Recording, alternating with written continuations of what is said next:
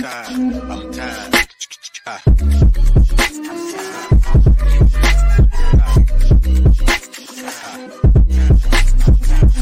The Late Morning Program with Nam Ras Podcast.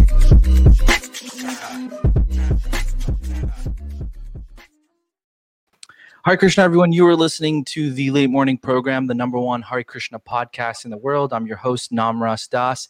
I'm here with His Holiness BV Tripurari Maharaj. Maharaj, you're on for a second time. I'm really excited to speak to you, and I'm really honored. Thank you so much for joining me. Well, it's a pleasure to be with you. Uh, you have a nice, uh, nice program here. It seems quite uh, well received by the uh, by the community and uh, varied. So Thank you so much. appreciate the, the program and happy to be with you. Thank you.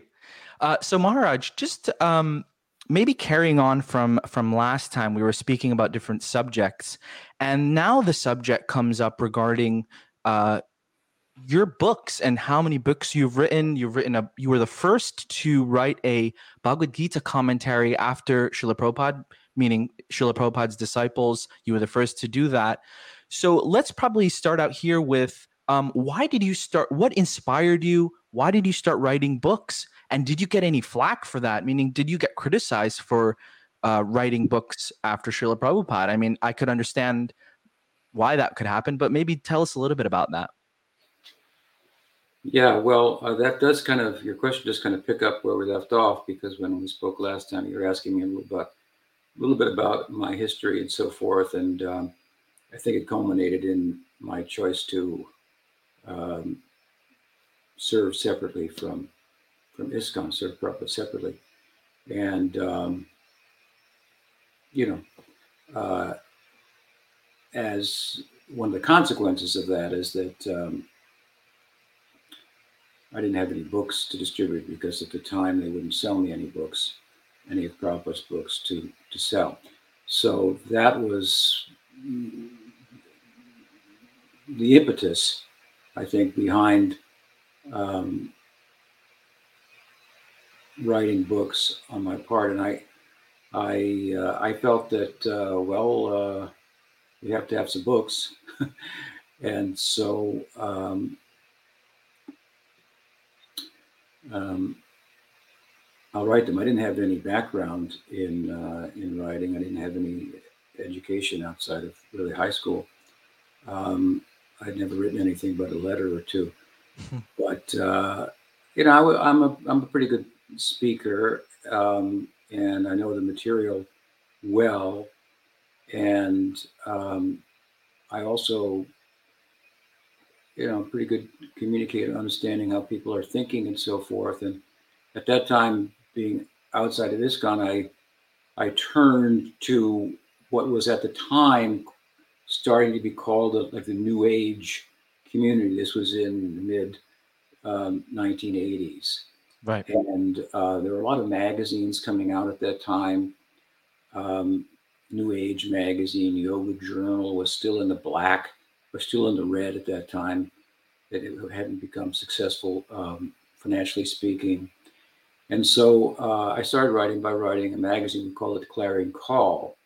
Clarion Call is a it's an old English term, and Bhaktisiddhanta Saraswati Thakur used that phrase to refer to Krishna's uh, uh, final statement in the Gita, Sarva Sarvadharman Pratyajamami Kam Saranam and so forth. So uh, I developed a new language and whatnot to speak with that particular uh, community. It was it, for, for me, it was a little bit going back to um, alternative America, where a lot of us disciples of Prabhupada came from, but divorced ourselves from considerably. Um, and ISKCON tended to to kind of minister to more uh, straight America in a lot of ways. Right. Um, so in that community, I could I could exist as a sannyasi hmm, um, and be uh, um accepted, so to speak. So I, I, I started publishing the magazine, and then one of my friends, I did I think we did that for a couple of years. It came out quarterly, and it was in all the newsstands around the United States and so forth. Actually, members of ISKCON who published the Back to Godhead secretly uh, arranged a meeting with me. I didn't know it was secret, but it was secret as it turned out. they liked this, some of the things I was doing in the magazine, and they wanted to interview me about it, my insights, and so forth. Um, so I, I did offer them some advice, what, how I thought it would be good, what direction to go in with Back to Godhead magazine. Yeah. But at any rate, um, the magazine was very um, it was well received, but it was it took a lot of uh, energy, you know, to be on time, and deliveries, and uh, the publishing schedule, and so on and so forth. And so I shifted from that to uh, to writing writing books, and I began by writing a couple of introductory books. I think the first book I wrote was called Rasa, Love, Relationships, and Transcendence, and it's full of uh, the kind of language, if you will, that I that I that I that I mentioned, vocabulary and so forth, that I developed to uh, address um, that particular community, and uh, Right. it was a it was a community that was largely ignored at the time by by ISKCON, so I didn't want to um, compete with them, so to speak, and so I uh, that's another reason I, I chose that, and um and so anyway, eventually I shifted from writing the magazine to um, writing books. And um, again, I first started, the books were more, more intended for the general public, but gradually I uh, shifted or drifted into the direction of writing books for the devotional community that would also have some uh, be accessible to and inviting to educated, liberal-minded uh, people in a, in uh, in the English-speaking language in North America in particular. It frustrated me to see um, that uh, Buddhism, for example, was was such that if you were at some type of a gathering, a social gathering, a party, or something like that, and someone mentioned that they had been to a Buddhist retreat, it would be very uh, cool. Right. Uh, but if you said that you had gone to the Hare Krishna temple, it, it wouldn't be received in the same way. So that Right. was very frustrating to me to see that because of how rich the uh, Gaudiya uh, theology is and how much it how much it picks up, if you will, where where something like Buddhism leaves off. If you, if you were to take um, an American kind of example uh, to be within uh, materially conditioned life would be in negative numbers. If you were to go to go from there to, to Buddhism, you'd come to zero, hmm, which is positive in relation to negative numbers, and it's it's quite a big uh, step in and of itself. And most paths just kind of take a deep breath and, and leave it at that. Um, but then Chaitanya Mahaprabhu asked the question more or less: Are there any positive numbers to be considered? And you know, it goes to 108, if you will. Um, so I just felt that um, there was a way to talk about Gaudiya Vaishnavism in, in contemporary society amongst educated people that would, uh, whereby they would find it attractive, and and at the same time, um, with that being a focus, again, my focus shifted to to speaking through my books to devotees in such a way that they would also um, start to do that. I, I, I hoped, and and have a more uh, maybe a a greater uh, sense of what the dialogue is, what's going on out there amongst educated people, how they're thinking about the nature of consciousness, and so on and so forth. Um, Prabhupada wanted us to preach to educated people Right. and so on. So, so my focus in my books turned from introductory books to books that were for devotees and for educated people. I'd say they're more like, you know, seventy percent for devotees Mhm. and thirty percent for people who, you know, could pick up on it hmm, to some extent and then need further uh, guidance to understand some of the terms and so forth.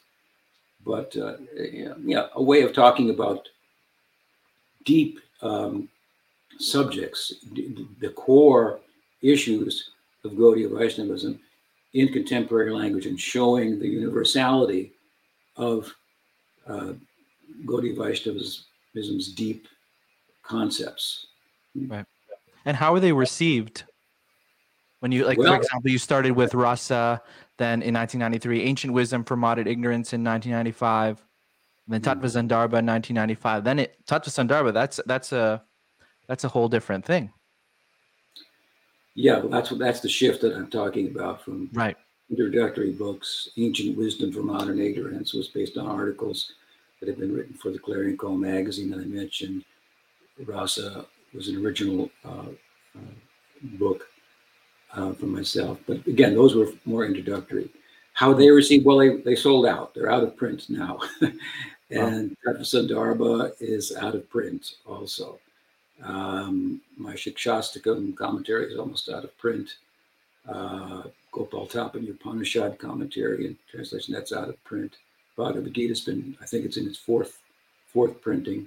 Wow. Um, and you know these these are, I I don't uh, you know I'm I'm known for selling Prabhupada's books, so being you know kind of in a, in, crude as it was uh, in, in a marketing section um, rather than in the editorial and publishing section. Uh, but um, having shifted to that latter group, the editing and publishing sector, I haven't really done anything to market my books. I don't have an army of people out selling them and whatnot. So they all sold, you know, in stores and on, on, eventually online and so forth. Yeah. But Tattva Sandarbha, you, uh, yeah, that that's quite a shift, and there's quite an interesting history to that. Yeah, I'd love to hear that. Well, I started studying. I, I studied the, the Sandarbhas in, in the early uh, nine, 90s, 1990, 1992, 93, with uh, with Satyanarayan Das Babaji, who at that time was a member of ISKCON, was living in the um, ISKCON uh, mm, Krishna Balaram Mandir's uh, Gurukul and teaching Sanskrit there. And he had been initiated by uh, Jayatirtha Maharaj or Jayatirtha uh, uh, Prabhu, who was a, a friend of mine, but uh, had not been able to uh, live up to the expectations um, that a disciple would have of, of a guru. And Satyanarayan then got initiated by another person in ISKCON, and that wasn't working out that well either for him, apparently. So he searched around um, in Vrindavan for a, a teacher, and he ended up coming under the tutelage of Haridas Shastri. Haridas Shastri was a controversial person in, in Vrindavan because he um, he didn't um, he didn't look fondly upon the system of Siddha Pranali that was going on at the time, giving out of uh, Siddha and so forth uh, uh, on the part of gurus, and and he was much more conservative. Um, in fact, um, there are a number of of uh, Gaudiya Math uh, disciples of Bhaktisiddhanta who were initially like Bhakti Dayita Madhav Maharaj, for example. Two of his um, leading sannyasis were both uh, sent by Madhav Maharaj to Haridas Shastri to learn uh, different um, texts and so forth, Sandarbhas, um, and so on. Bhakti Pramod Puri Maharaj sent uh, one of his sannyasi disciples to Haridas Shastri also to learn. So he was known as being uh, an objective and very, very learned uh, sadhu and scholar from the um, from the Gadadhar um, Paribar. And um, and so, as I say, Satyanarayan was was learning from him, and he was uh, giving classes on the Sandarbhas. And I heard about that because I was spending a lot of time in Vrindavan in those days. So I went and I, I met him and I learned the Sandarbhas. This was probably 1993 or 92, something like that, quite some time ago. And uh, that was before, of course, they were published. And in, in, the context of, of uh, digesting the, the material of, uh, of Jiva Goswami at, at great length, which I relished very much, uh, I mentioned to Satya Narayan, I said, you know, you should write something. You should put this, you know, in print. And he said, no, no, no. He kind of went, mm, no. and he was, uh, so I said, oh, maybe I, will do something. So I went and uh, published, or wrote a, a, uh, explanation of the Tattva Sandarbha. And um, apparently he started doing it as, as well, unbeknownst to me, and he, he didn't know that I was doing it. And so his came out, uh, his first edition, which he was helped with in English writing by a disciple of Prabhupada named Kundali Mm-hmm. And um, um, so they came out at, at, about the same time. But um, interestingly, my edition, unbeknownst to me, was sent out in manuscript form by one of my godbrothers. His name is Vichara Das, Canadian devotee a friend of mine, two different scholars that he f- had a list of Indologists. And on that list was uh, Jan Brzezinski. And Jan Brzezinski received the manuscript and got in touch with me.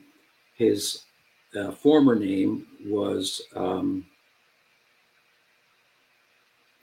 he's a disciple of Prabhupada. I forget his former name. Um, but he eventually, after having taken sannyas from Bhavananda and that uh, not working out, uh, he went to uh, Lalit Prasad, Bhaktisiddhanta's brother, and he received uh, um, some mantras from him and the name, the name Jagadananda. Mm-hmm.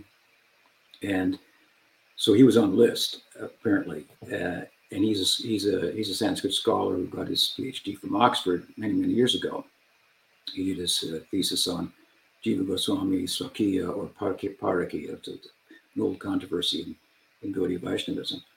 So uh, when he got the book, he was very inspired and he got in touch with me. And then he came out to visit me at my suggestion for a week or so we spent together. And um, I was able to encourage him to get, you know, back in, involved in Gaudiya Vaishnavism, which he hadn't been for years. He was married, he had a son, uh, living um, I think, in Montreal. And uh, just subsequent to that, Narayan Maharaj, uh, not long after that, I guess, came to the Americas for the first time. And we were the, I was in Oregon at the time, I had an ashram there.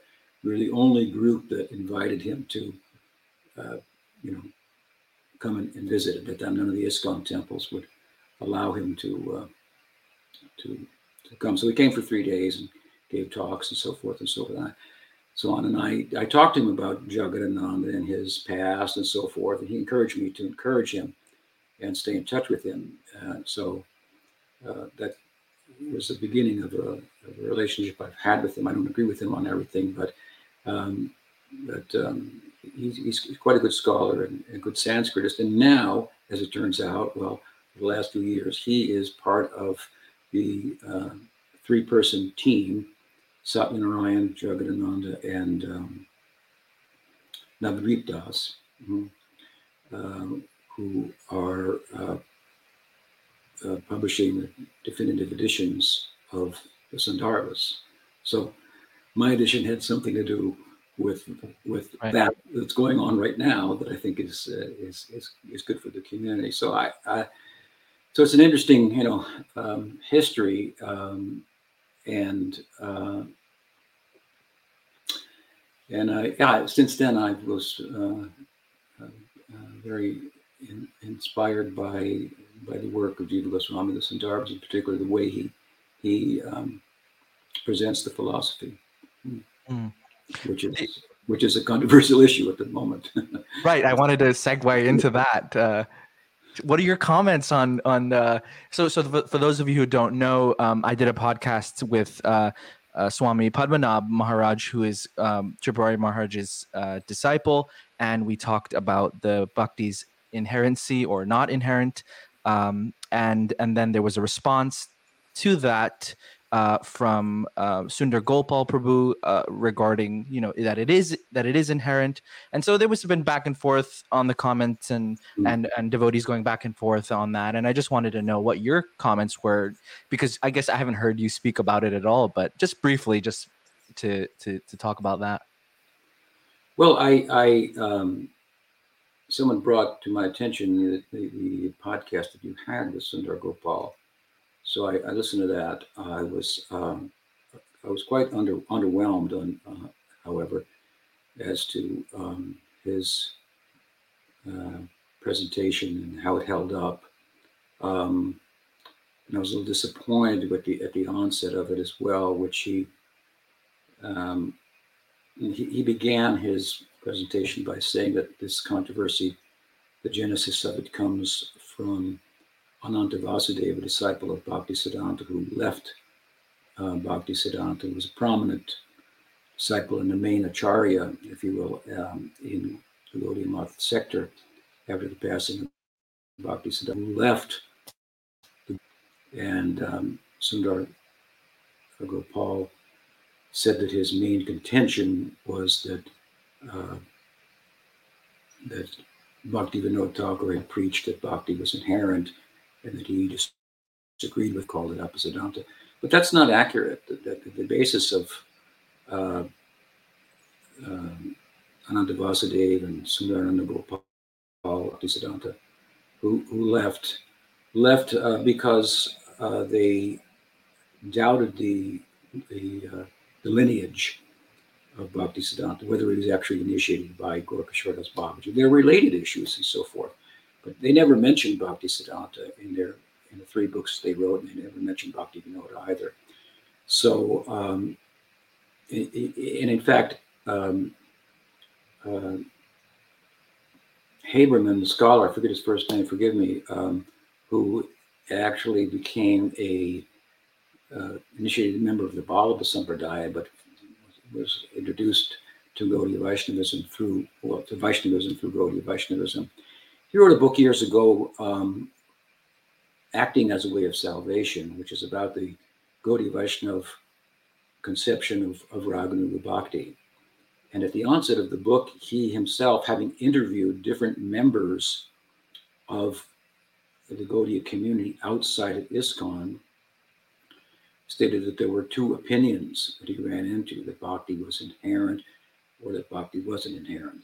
And by inherent, I think that they that they meant that the the uh, swarup, the bhakti swarup, the spiritual form and persona, if you will, that uh, a devotee would uh, attain was uh, preordained or something like that. Uh, so so the controversy uh, goes beyond um, Gaudiya and, and whatnot. But um, yeah, I, I, didn't find uh, Sundar Gopal's uh, uh, ideas uh, very compelling. He uh, seemed to place a, a, lot of emphasis on the rishi from the one branch of the Ramanuja Sampradaya, Jiva Goswami mentions and cites um, and uh, holds, holds in, in, regard. But I mean, he cites them in the context of his having cited a verse from the Padma Purana. And um, the Rishi has his own verse. The verse from Padma Purana lists the, the characteristics uh, of the Atma. And the, the, Rishi adds a couple of more um, to them.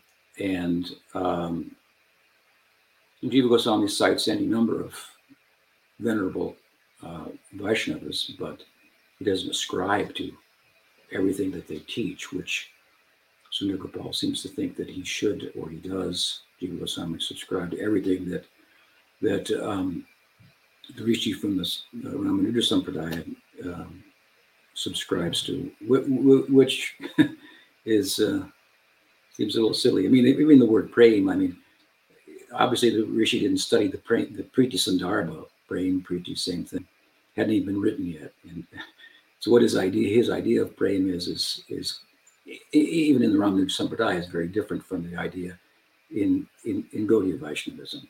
Right. Um, so, um, but besides that, I mean, he put a lot of emphasis on the word Sheshat, Sheshatva, which is one of the qualities of the Atma, which basically means Shesh means remainder, which means uh, that, that, that, the Jiva is a um, a part and parcel to use Prabhupada's terminology of the Paramatma, comes from the Paramatma, Sheshatva. So to say, as Sundar Gopal did, that Sheshatva equals Dasatva equals Prema is, is, is such a stretch that it, it's it's um, it's not credible. I mean, Jiva Goswami says in the Sandarbha himself, Paramatma Sandarbha, what he means, what his understanding of Sheshatva is in, in a couple of paragraphs. And he doesn't use the term anywhere in the Priti Sandarbha where prema or Priti is described and so on. So, I mean, I could go on that's a whole other Right. topic. I'm I'm going to I find the presentation very, very, very compelling. Right. I'm actually I bringing I appreciate his his um, uh, way of presenting, if you will. Uh, Sure. Sure. Going back to the authorship topic, um, should one write if they have yet to have a kind of mystic perception of the reality that they're writing about? Like, if one is not fully realized, then what is one even writing about? I think this is kind of in discourage this discourages contemporary peop devotees to be writers because they feel like okay i'm not there yet to kind of like share my ideas yet what would you say to that Well, yeah, there's a couple of things come to mind. One thing is um, to beware, hmm, um, because Gaudiya Vaishnavism really, unlike uh, other schools of Vedanta, is not only a being, but also becoming. What, I- what I mean by that is that it's thought that, uh, and accurately so, that in the material life, we're all trying to become something. But Vedanta says we're trying to become what we are. We're trying to become pleasured. We're trying to become stable. hmm, uh, and we're trying to know Satchitananda. We, we, we're trying to be, in a sense, um, what, what, what we are. hmm. Mm. And rather than trying to be become, we're trying to become, I should say, what we are. Rather than trying to become, we should just be. Hmm. But in Gaudiya Vaishnavism, there is also a, a transcendental becoming as well. Um, Prem, for example, is said to be full and complete, but ever increasing. Hmm.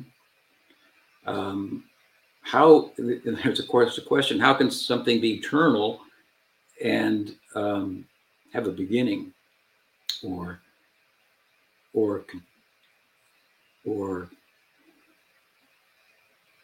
how can there any, be anything new hmm, in that which is eternal? Well, Gaudiya Vaishnavism doesn't answer it logically, but it but it but it says that there's every time you see Krishna, this that this is a symptom of anurag. He looks new. Is he new, or just does he look? Does he just look new? Are there new pastimes? Gopakumar and Brihad Bhagavatamrita go- enters into go, into Golok, and and uh, there's a whole new leela that uh, that surrounds his, his his his entrance there. Now you could say it's all there, of course, in potential. Hmm? Um, all the bhavas are there. Sakhya Bhav is there. It's eternal. Uh, uh, Madhurya is there. Vatsalya Bhav. Uh, yeah, and, and, and these are all uh, expressions of the Swarup Shakti, which is continually in an ongoing way representing itself for the pleasure of Krishna, anticipating his uh, desires and so forth. Um, so new persons can come out of an eternally existing bhav, if you will. Um, so um, you ask, does someone have to be there? Well, it, it, the very nature of it is that it's, it's ongoing. Mm. In transcendence itself, the whole idea of Chaitanya Mahaprabhu is that Krishna is trying to understand himself and experience himself in ways that he has not to date mhm, from the vantage point of Radha. So there's a new Leela for that. Now you can say that Leela is eternal and so forth, but um, still there's, uh, the way I look at it is there's eternal becoming as well. And, and, and again, bhakti prema is full, but ever increasing at the same time. So where do you want to start um, with how how experienced someone is before saying anything um, about uh, what it is that one is involved in, whether it be writing or talking about it. There's not a heck of a lot of difference. I remember once I was sitting with Prabhupada. Prabhupada was, uh, I had heard that Prabhupada was going to cook that day. I was in Vrindavan, so I, I, I went down and I was going to help him. And as I got there, he was taking a massage, and I said, Prabhupada, I heard you were going to cook, so I came to help. He said, No, no, no, I'm not cooking today. And then he began to speak. I was a new sannyasi, I, sannyasi so he said, I can cook with wood. Um, and he began to speak about the independence of a sannyasi. He meant I could live in the forest, I could collect wood, and cook, and I don't need anybody. And he, he was speaking like that to me. And uh, um, a brother of mine who was a, a well-known book distributor and a friend of mine, Gopa Vrindapal, he um, heard that I was in speaking to Prabhupada, and so he came in, and um, Prabhupada entertained him, and uh, he made a presentation to Prabhupada, which was that he um, he felt that the, the, the preachers on the street who were selling the books should know the script better, and he thought that there should be some documentation of what they should say and what they shouldn't say, hmm? So that the teaching wouldn't be misrepresented. Uh, but Prabhupada didn't like the idea at all Oh. that they would be scripted. And he said, no, no, no. He said, just like our Tripurari Maharaj, and he pointed to me, he said, Tesham satatayuktanam bhajatam pritipurvakam. Dadami buddhi yogam tam. Dadami buddhi yogam. So Krishna is giving him so many things in the heart to say, hmm? and he's saying them. So we cannot regulate the preachers. This is coming from Krishna. They have inspiration, and and and it's coming from Krishna, and it, and it, it, it, it, probably wanted very much to encourage this kind of independent thinking, independent action in a sense. Also, he wanted his books very, um, you know, very well edited and so forth. And you could say that's kind of the Abheda, non-difference, one philosophy, but it lent itself to uh, a, a difference in expression. Hmm? So he wanted all the temples to be independent. Um, and he kind of ran his movement um, with the idea that, well, they're sincere, they're chanting. They told me they wanted to open a temple in San Francisco. I guess we should go there. Krishna wants to go there. Hmm? When Tamal Krishna Maharaj said, well, Prabhupada once, once Prabhupada was talking to him and he Prabhupada wanted him to do something, and Tamal Krishna Maharaj said, Prabhupada, I might as well go to China. And Prabhupada said, yes, Krishna said, you, you might well go to China. so, so Prabhupada was kind of following the hearts of his own disciples where he thought Krishna was present in their sincerity and um, expanding his movement in that way. Experimenting, as he said, giving out the holy name, and he let's see what happens. Hmm. So I'm just speaking, you know, in a broad way in answer to your question that I, that, Sure. that, I, that I think that we don't want to speak or teach in such a way as to really uh, discourage devotees from expressing themselves. Yeah, they may make, make mistakes and so forth, but they can learn from them. Also, mistakes are only as bad as as you don't learn from them, right? Right. Mhm. Yeah. Um, and Prabhupada uh, did make statements at times that you know only self-realized persons should write and so forth. But he also said quite to the opposite that- your realization will be enhanced by writing, and he encouraged his disciples, you know, to write. So um, I, I, think it's better to err on the on that side of in, in, encouragement, and um, than to than to almost militate that you have to be at a certain level of Krishna consciousness in order to write. And who's going to determine what level you're at? Hmm? Right. You can say, for example, who you know you can't write the Bhagavad Gita hmm, commentary, but if you want to use Prabhupada's logic, all you, you really the reply would be you cannot, but you cannot say I cannot. Hmm? You you cannot, but you cannot say I cannot. and so yeah, I did get, get some flack for writing a commentary on the Bhagavad Gita, and it's it's it's uh, um, an example of the, the the kind of thing you know we're talking about that that I think is is counterproductive, and uh, you can see it in in in, in a number of devotees' uh, books. Those who have written books, there's oftentimes there's almost an apology for writing the book at the beginning of the book. um, I, I, that probably probably shouldn't be writing a book if they have to apologize, you know, for right because everything's in Prabhupada's books, you know, and I'm only maybe writing a bridge book to Prabhupada's books. I mean, my perspective, Prabhupada's books are bridge books to other books. Hmm? he quotes, he cites regularly. And if you're interested in the subject more, the, the, the, the, the implication is go to that book. Hmm? Yeah, so so um, I would, uh, yeah, I, I, did receive a lot of flack from that. Um, um, it didn't really bother me because I, I, didn't think it had any any substance to it, but it was it was unfortunate. Um, but um, yeah, I was, uh, you know, I guess I was a bit of a pioneer in that field because now there are a number of Prabhupada's disciples that have written uh, yeah. uh, commentaries or done done translations of, of, of the Gita and so forth. I took a, of course, I took a, in writing the Bhagavad Gita commentary, I took a certain course. I mean, I, I write my books for reasons, you know, I think it out. Um, with regard to the Gita, my feeling was that uh, by that time I had written the Tattva edition, and I did a book called Aesthetic Vedanta, which is a very, very interesting book. Um, um, it's a term that I coined in um, in in my Tattva Sandarbha edition, Aesthetic Vedanta. So I wrote a book about the Vedanta of aesthetics, and uh, I explain the, the Rasapanchadhyayi in, in, in, there from, among other things, um, looking at it from the technical uh, vantage point of Rupa Goswami's um, aesthetics of Bhakti Rasa. Hmm? So um, having done that, um, I I thought about the Bhagavad Gita um, because I've read Prabhupada's books many times. I think I read the Bhagavatam, all of them, um, uh, 30 times, mm, volumes of Prabhupada in the Bhagavatam. And I, I, really relished the Bhagavatam. It was my favorite, always my favorite book. Um, and I felt that I hadn't done justice to the Gita comparatively. I maybe read it 10 times. Mm-hmm. And there's there's this nice group of devotees who are like Gita Bhaktas who feel like everything's in the Gita. Hmm? And I thought that, it's, it's, I'm sure it's valid, you know, the seeds of everything at least.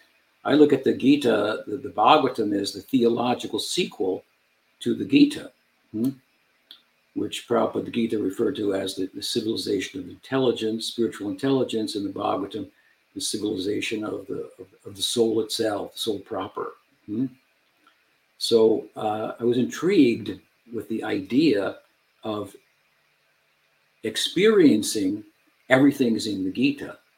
So I studied the Gita, but that was before. Uh, now the, the, the core Gaudiya editions of Vishwanath Chakravarti Thakur and Baladev Bhushan are in English. That, that was not available at the time. Um, um, but I, I, I, studied the Gita and I studied also their their their commentaries, um, and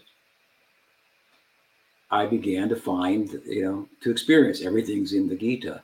And one of the things in their Gitas, those commentaries being like I say, core Gaudiya commentaries, they do subtly bring out and in some places directly say uh, that hear Krishna speaking about, you know, rag bhakti, which is a little peculiar for most people.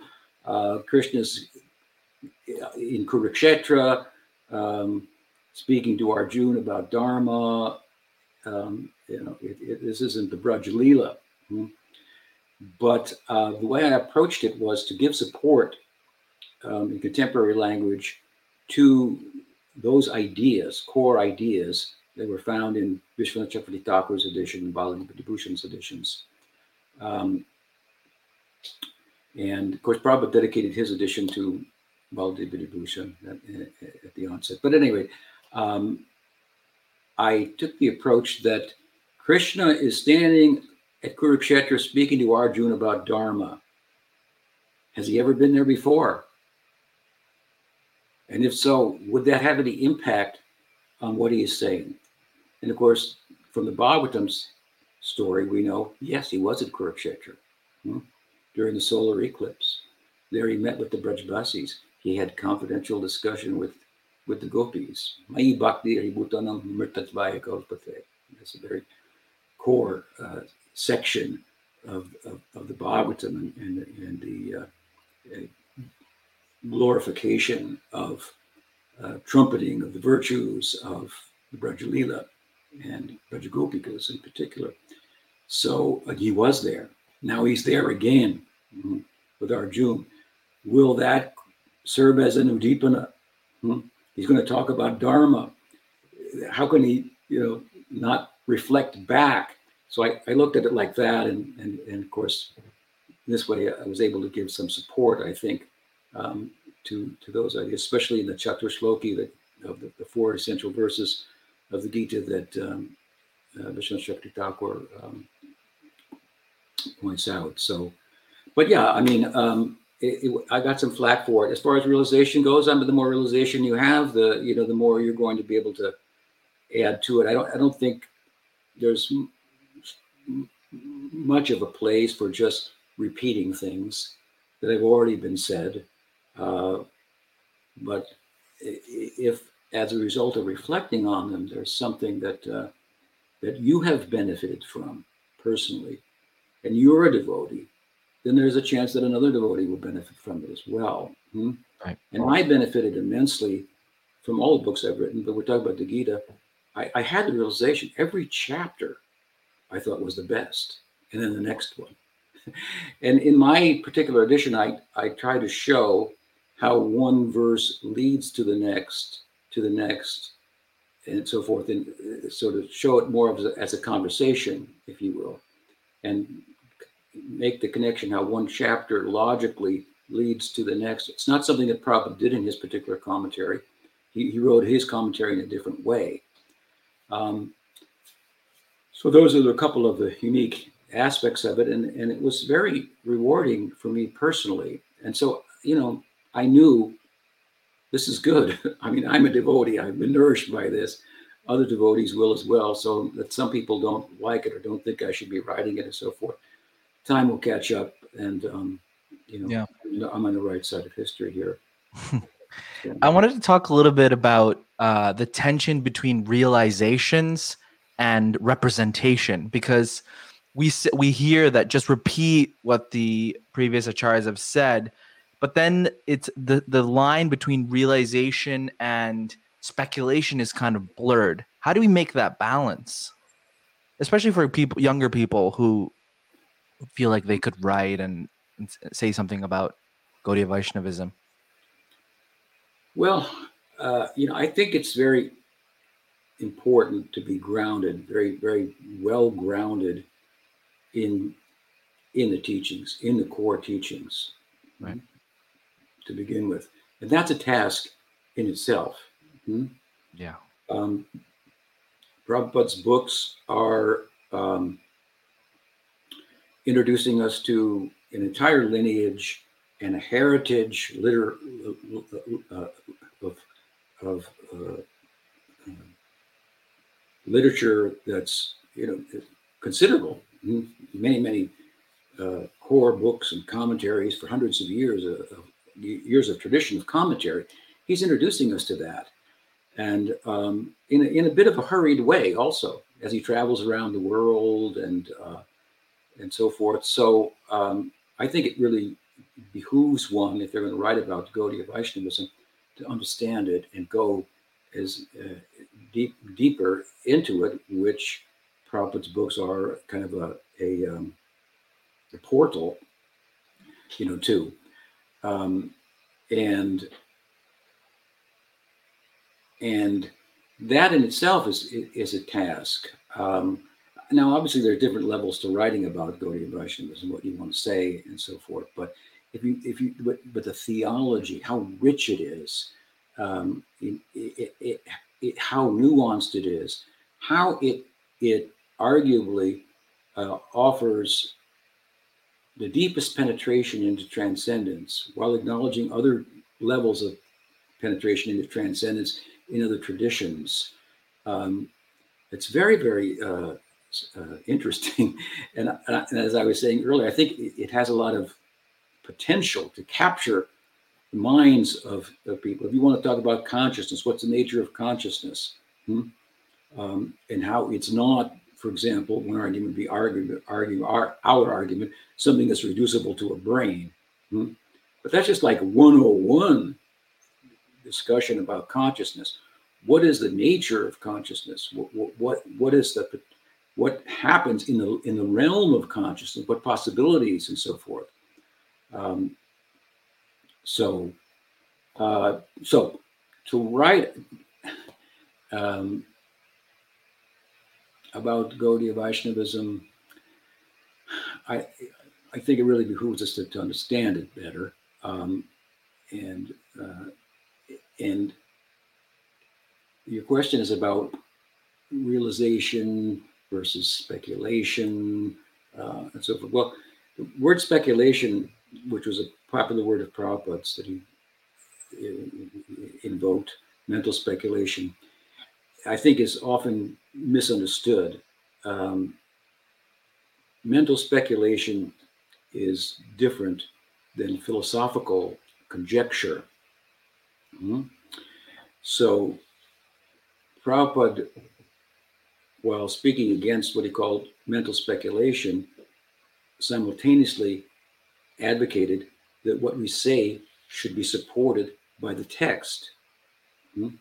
So I think that you could just say any old thing, make it up as you go along, and that would be in Prabhupada's vocabulary mental speculation. Whereas if what you say is supported by the text, hmm, then it's not mental speculation. Now, when you start to speak and your speech or writing is represented by the text, there's room there within that, hmm, which you can see from reading different authors. There's room for more than one opinion hmm, that still falls within the parameters of the of the tattva of the, of, of the siddhanta. Mm. There's something called um, um,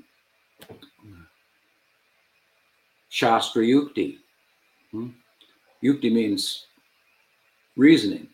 So, reasoning about the implications of the text in time and circumstances, hmm? and just within the text it, it, it, it, itself. Shastra Yukti uh, is not mental speculation. Hmm?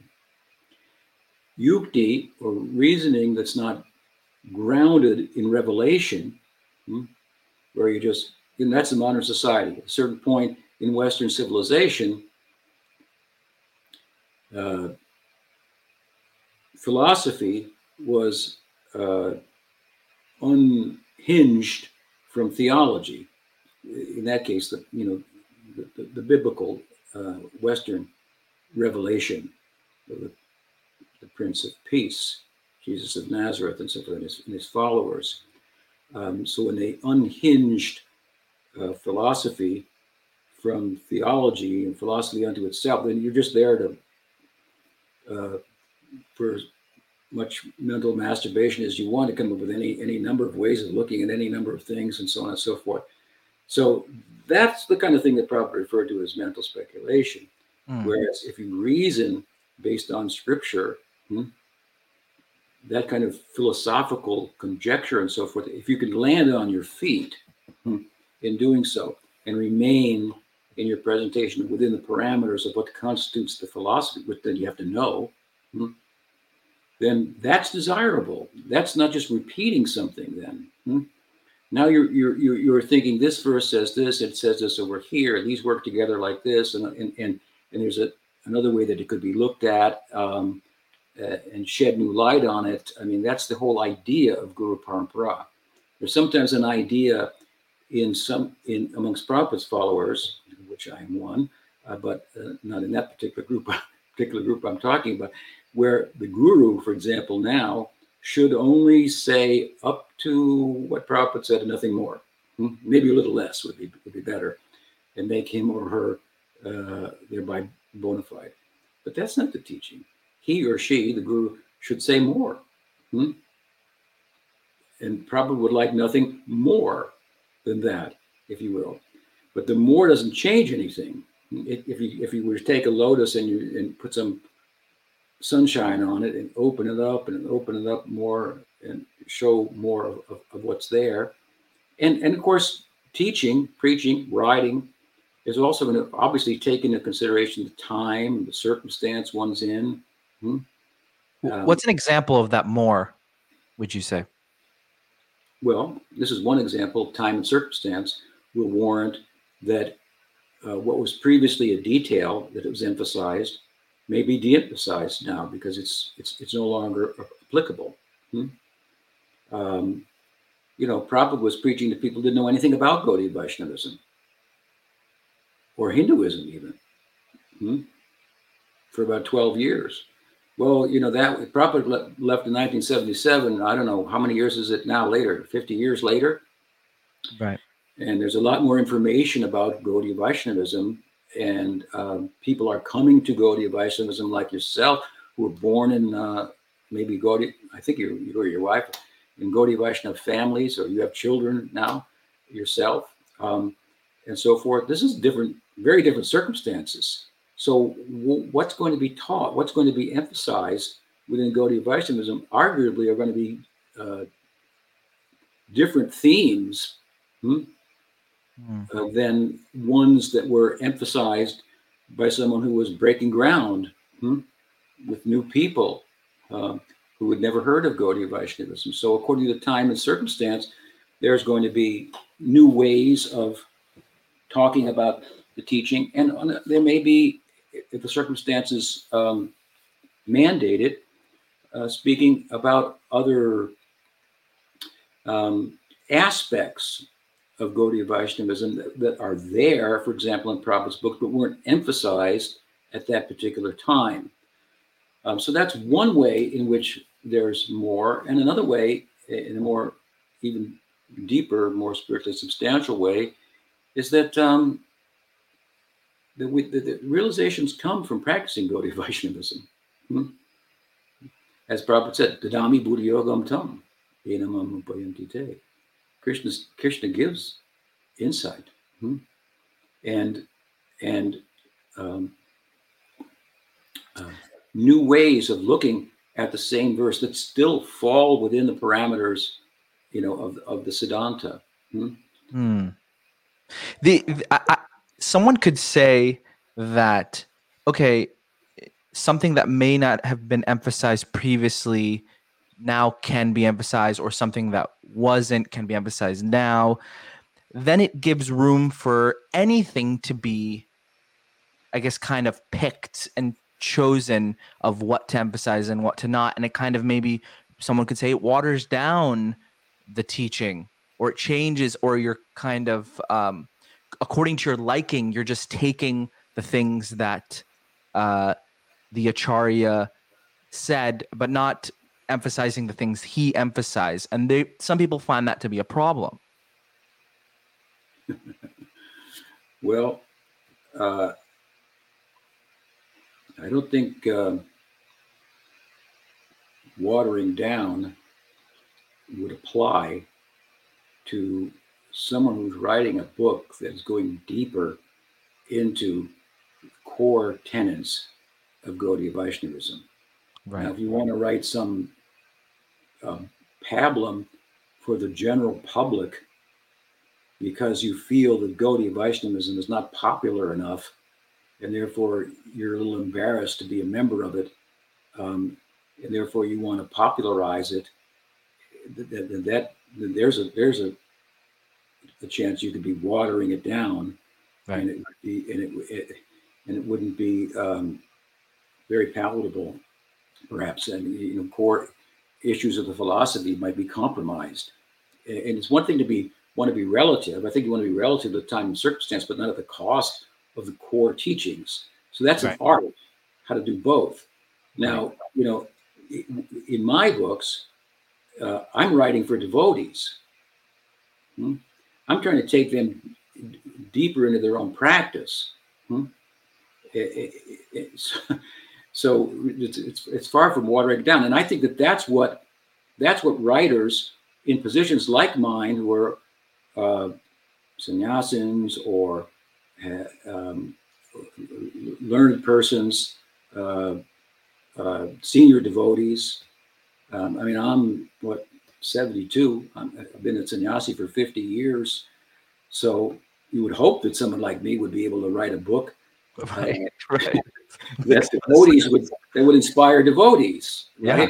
Yeah. yeah. And so, if you were to take, if you were to give this, and let's just an example, give all the sannyasis um, and, and uh, you know and senior women, uh, you know, preachers, the, the task that they that they have to go to all the temples and speak on certain subjects, like okay, you're going to go here and do a seminar on Brihad Bhagavatamrita, you know, a seminar here on the Sandarbha, a seminar here on the, you know, the, the Gita, or something like that. Instead of trying to make new people, which is easy for them to do comparatively. Right. speak to a new person about Krishna consciousness is like I do in my sleep, you know. Hmm? Now, if I'm going to speak to a group of, of of devotees who have been devotees for years, decades even, and not have them fall asleep or get bored or not come because they think I've heard it all before. Hmm? I've got to know what I'm what I'm talking about. So I have to then go deeper into the philosophy myself in order to be able to do that. So this, when you approach it like that, it ensures that the, the writer hims, himself or herself is going deeper into the teaching, digging, you know, mining for jewels to, to, to, to bring out thinking taxing their brain how to how to deal with contemporary currents of philosophy in the world today and and show how Gaudiya Vaishnavism is relevant in relation to them. This is this is very consuming, so it's very purifying for the preacher. Hmm? It puts a pressure on the preacher, and and and it and it, and it enlivens the, the constituents, the group, who then in turn can you know make easier make presentations to the to, to the general public. So, you know, Prabhupada was preaching really only to the devotees. First, he made the devotees, and then he started, he was only preaching to them. We were preaching to everybody else. Hmm? Right. So I think there should be a class of authors that do that. Hmm? Um, and I don't think that you're it, it, you're going to get uh, a, a, watering down. You know, it just it doesn't that the term doesn't apply to that that that that approach. Um, Fantastic point. I love that. So, like, c- kind of goes back to Prabhupada's point where he said in a few letters, boil the milk. We have so many, we have so exactly. many followers now. What's the point of increasing when the when we don't inspire the ones that we already have? So I love. Yeah. I, I I say that a lot about. I mean, it's not a popular point, but it's it's, it's a good point. I should make the point in in in response that that's exactly what I was told to do by Pujyapad Sridhar Maharaj also. He was very uh, brought to tears to see the, the, that members of ISKCON were going away. Hmm? Members who had dedicated themselves were going away because of the the way the, the administration had uh, conducted itself, the leaders, the gurus had conducted themselves. So it was very painful for him. Um, he and, and so he personally asked me, he said, told me, whatever, ordered me, uh, empowered me, you should do relief work, he said. Hmm? It was paining his heart that devotees who had come were going away. Do relief work. So preach to the devotees, explain to them. I, will give you an example. Um, he heard, he knew Achyutananda Maharaj. Some of you may know Achyutananda Maharaj, a god brother of mine Well, he was in India and preaching, and Prabhupada was an American. He wrote to Prabhupada, this was years ago, that he was in need of a Siksha guru. And Prabhupada told him, go to, go to my Gopala Biarshina Majab Navadweep, what to speak of what you can learn from him. I consider him even my Siksha guru. So history is there. And, and um, Achyutananda stayed for several months with Sridhar. So Sridhar knew him and liked him and, and so on. Well, many, many years later, of course, after Prabhupada had left, he heard that Achyutananda Maharaj had written a book entitled um, Jewish something. Um, was a played off of another popular book. I can't forget. Uh, autobiography of a Jewish yogi. autobiography of a yogi, right? Yeah, right. right. Autobiography of a Jewish yogi. So he took it to mean that that that Achyutananda had become a Jewish yogi. Achyutananda had become a, a, a Jewish yogi? I mean, he knows so much about Gaudiya Vaishnavism. he's Prabhupada's disciple. He lived here with me. We, we taught him. How could that be possible? Of course, that's not exactly what what it, what had happened. Uh, but um, but he thought Gaudiya Vaishnavism was so rich. We we can nobody should go away. We should be able to you know uh, uh, capture their mind, their intelligence, their their heart by presenting it in such a way that it, there's this hackneyed thing. When I want to go to class. I've been there. I, I, heard it all. You know, the class is for new people. The class is for new people. The class is not for for new people. Hmm. Uh, I, I so want to talk a little bit boiling the milk. Exactly. Yeah. I, I I want to talk a little bit about the relief work thing. In your experience, what has been the most inspiring thing for those who have kind of felt hackneyed or felt uninspired and and they become inspired somehow by either your association or how you speak or other devotees. In your experience what has it been that has done that? Well um, i think that um,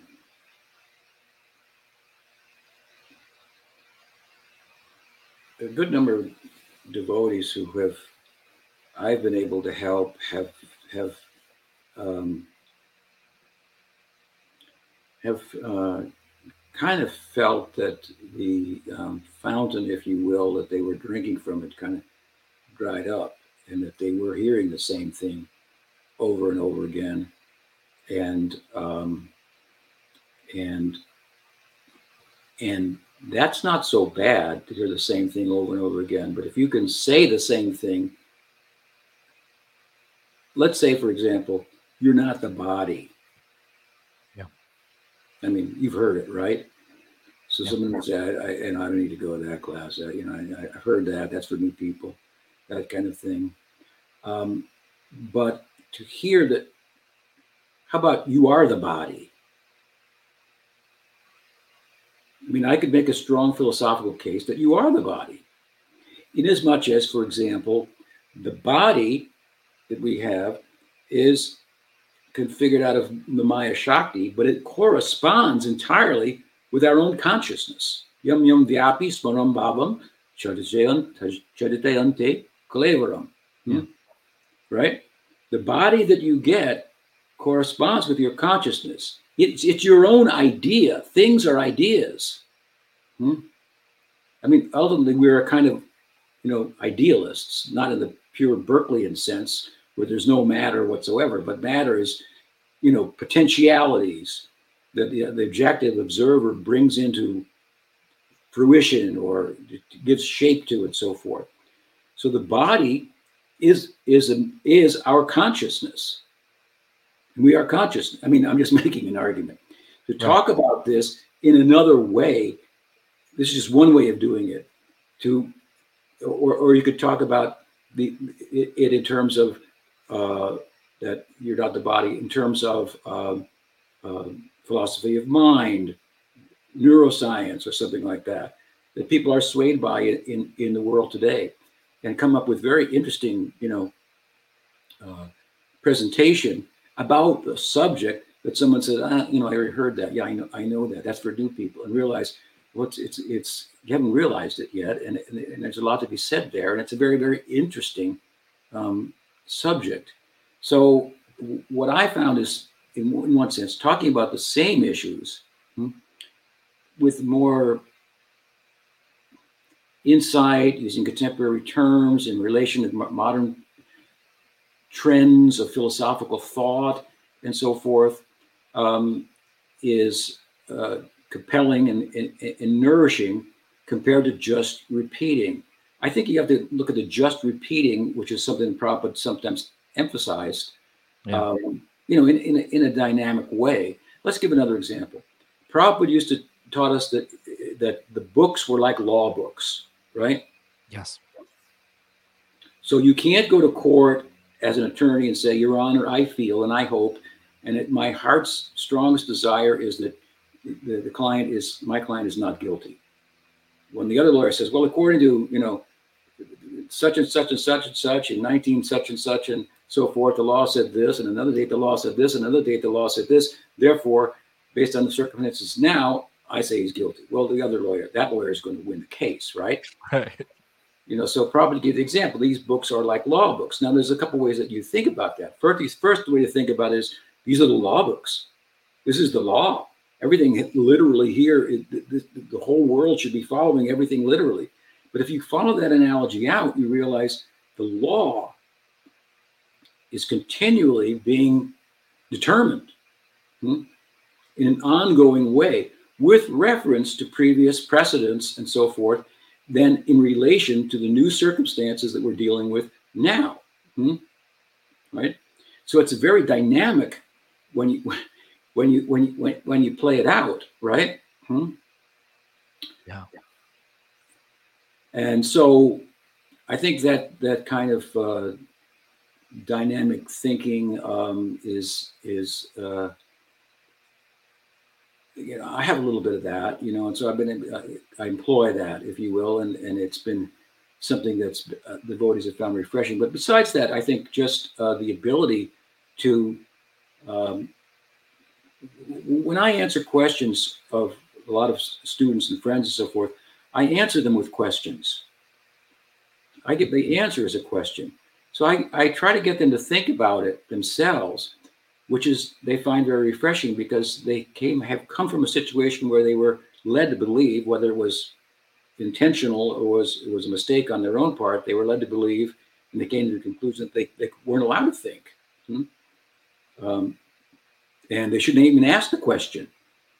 Uh, they shouldn't even have any doubts. I say, doubt and come to me.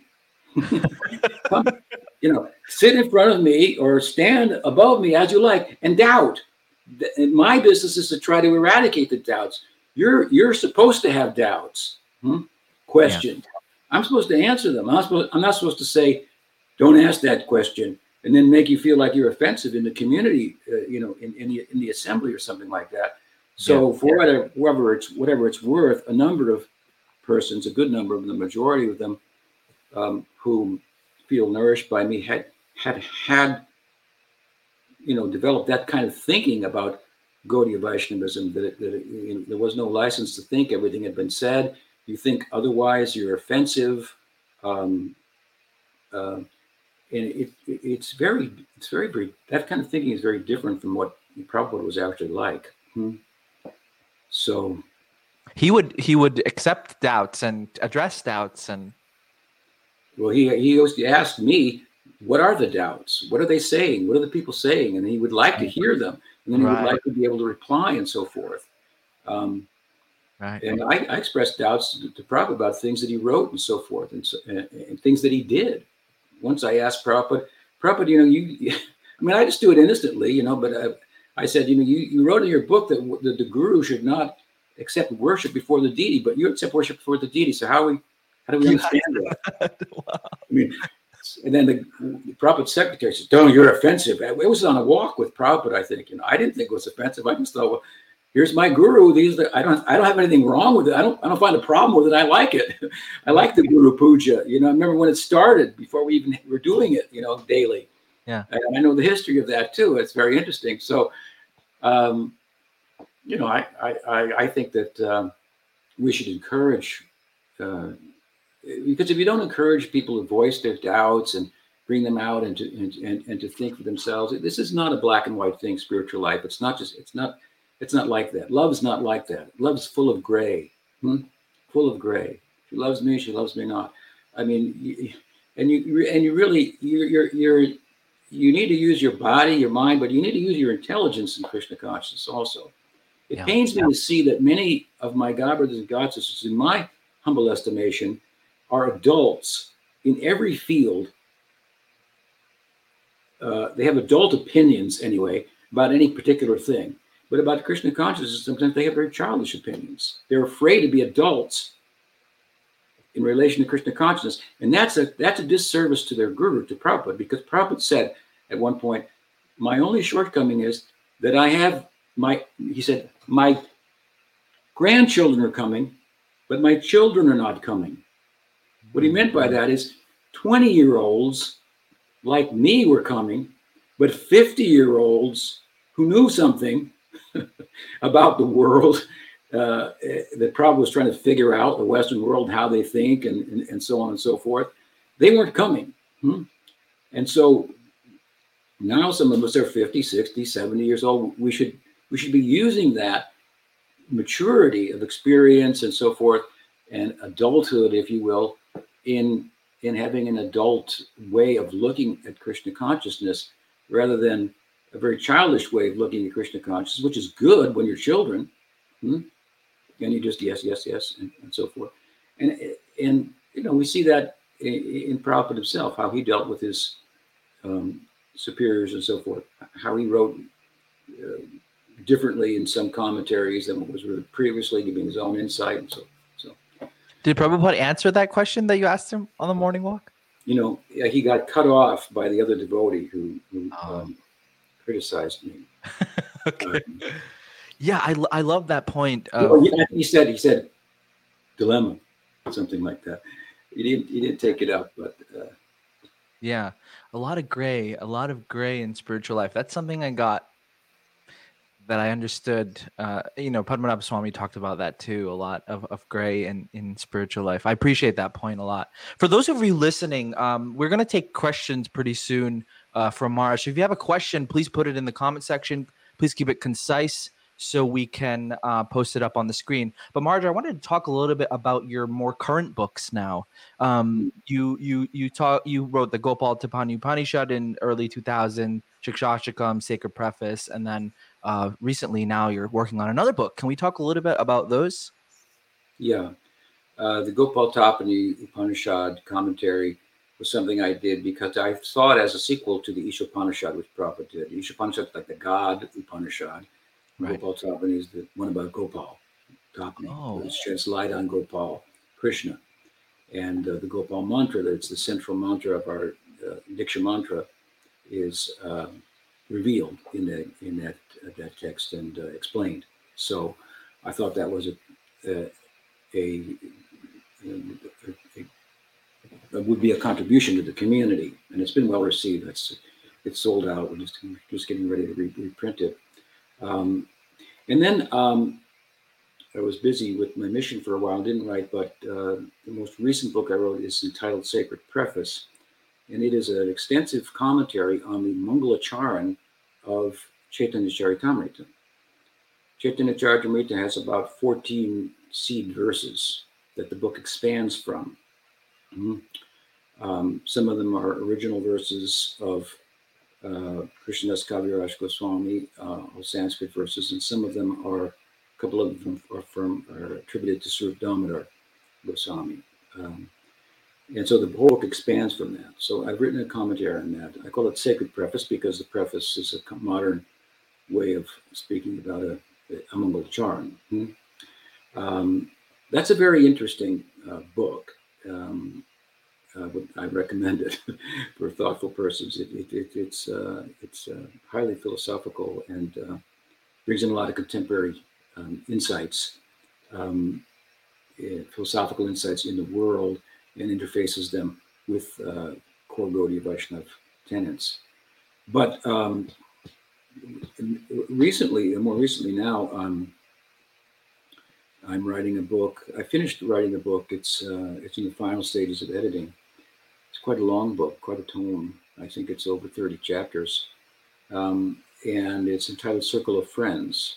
So it is a book um, about the nature of Sakhyarasa. Hmm? Um, the history of Sakhyarasa in the Sampradaya is included in it. Wow. Um, it's a book that, uh, why did I write it? Um, so, some time ago, um, there was uh, Bhaktivedanta Narayan Maharaj was um, preaching widely that Prabhupada's ideal internally must have been Manjari Bhav. Hmm? And um, I understand, you know, why he said that, why he thought that, and um, it's very reasonable that he would uh, come to that conclusion. But unfortunately, it was uh, in, a as reasonable of a, of a conjecture in, as that was, or insight, spiritual insight. It is one that is not informed by many things that Prabhupada had said about himself, which is the ultimate pramana, if you will. Hmm? Um, you can come up with different reasons as to why um, a devotee's ideal might be this rasa or that rasa. Um, that's what you find in books like um, Kavi Karnapur's uh, Dipika.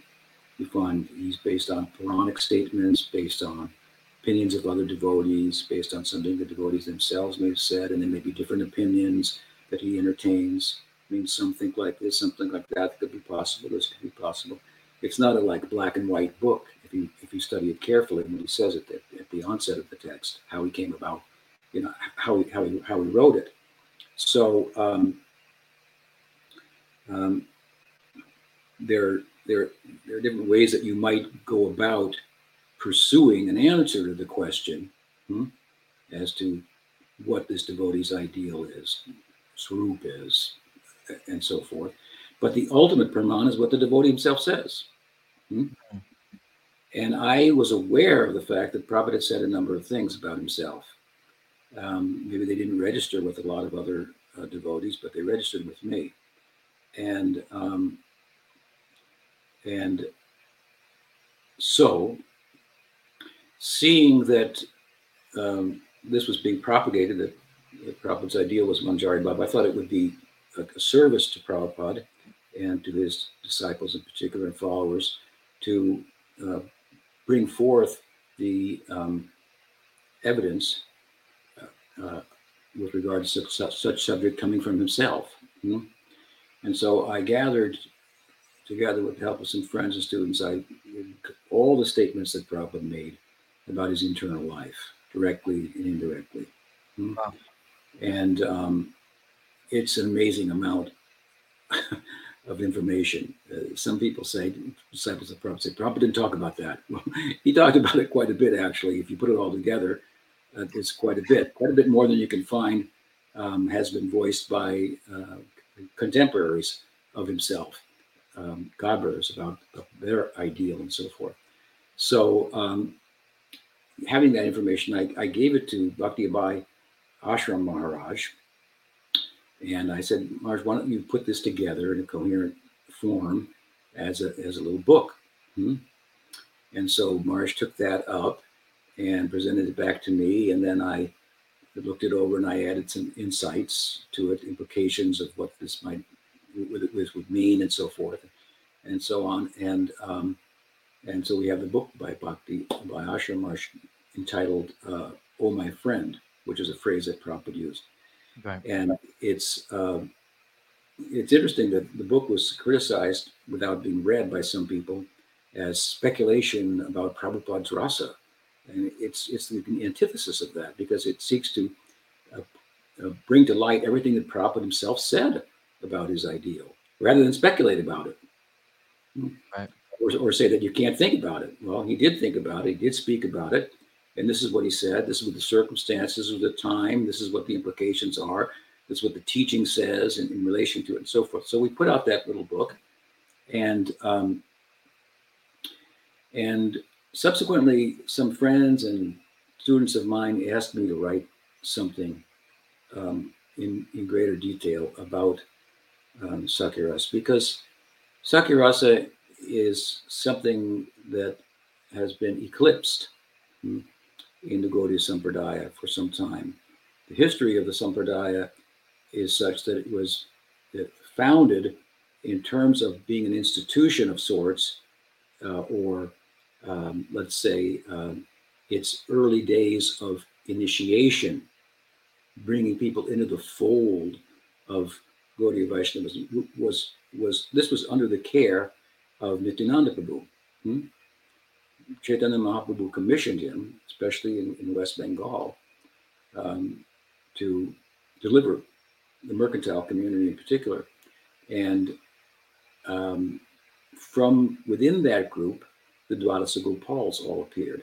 All the 12 principal cowherd Sakiras associates of Krishna Balaram appearing in Gaur Lila all appeared in that, um, um, came under the care, I should say. They weren't all uh, from the Vaishya community, some of them were Brahmins, but um, they, they came under the care of Nityananda Prabhu. And they all, uh, uh, it's interesting because Nityananda Prabhu, of course, is Balaram. And in, in Krishna Lila, he can't directly participate as Balaram in Madhurya Rasa. Hmm? Um, but in Gaur he can directly participate in it by way of speaking about it, glorifying it openly. Mm-hmm. Balaram can't go around and say in Braj, you know, look at the glories of the Parakiya Rasa here, right? Um, but in but in Gaur he can. So it's a great opportunity for him. And of course, he's a servant of Chaitanya Mahaprabhu. And um, therefore, Vrindavan says in Chaitanya Bhagavat that, that, that Nityananda Prabhu gave Gopi Bhav to the world. He gave it to, by giving the attention to Chaitanya Mahaprabhu and his gift, but he himself, of course, is steeped in Sakhyarasa. Hmm? Mm. And so, inevitably, some of the persons who followed him hmm, also developed this uh, had attraction for, were attracted to that ideal. Hmm? Wow. And this is the beginning of Gaudiya Vaishnavism. It's divided into the Mahants and the Gopals. The Mahants are loosely group is tied together only by the fact that they're not Gopals. The Gopals are all in Sakhyarasa. And uh, so there were a, a, number of lineages of Sakhyarasa. But at the time that Nityananda Prabhu disappeared and Jahnava, his consort, became prominent, hmm,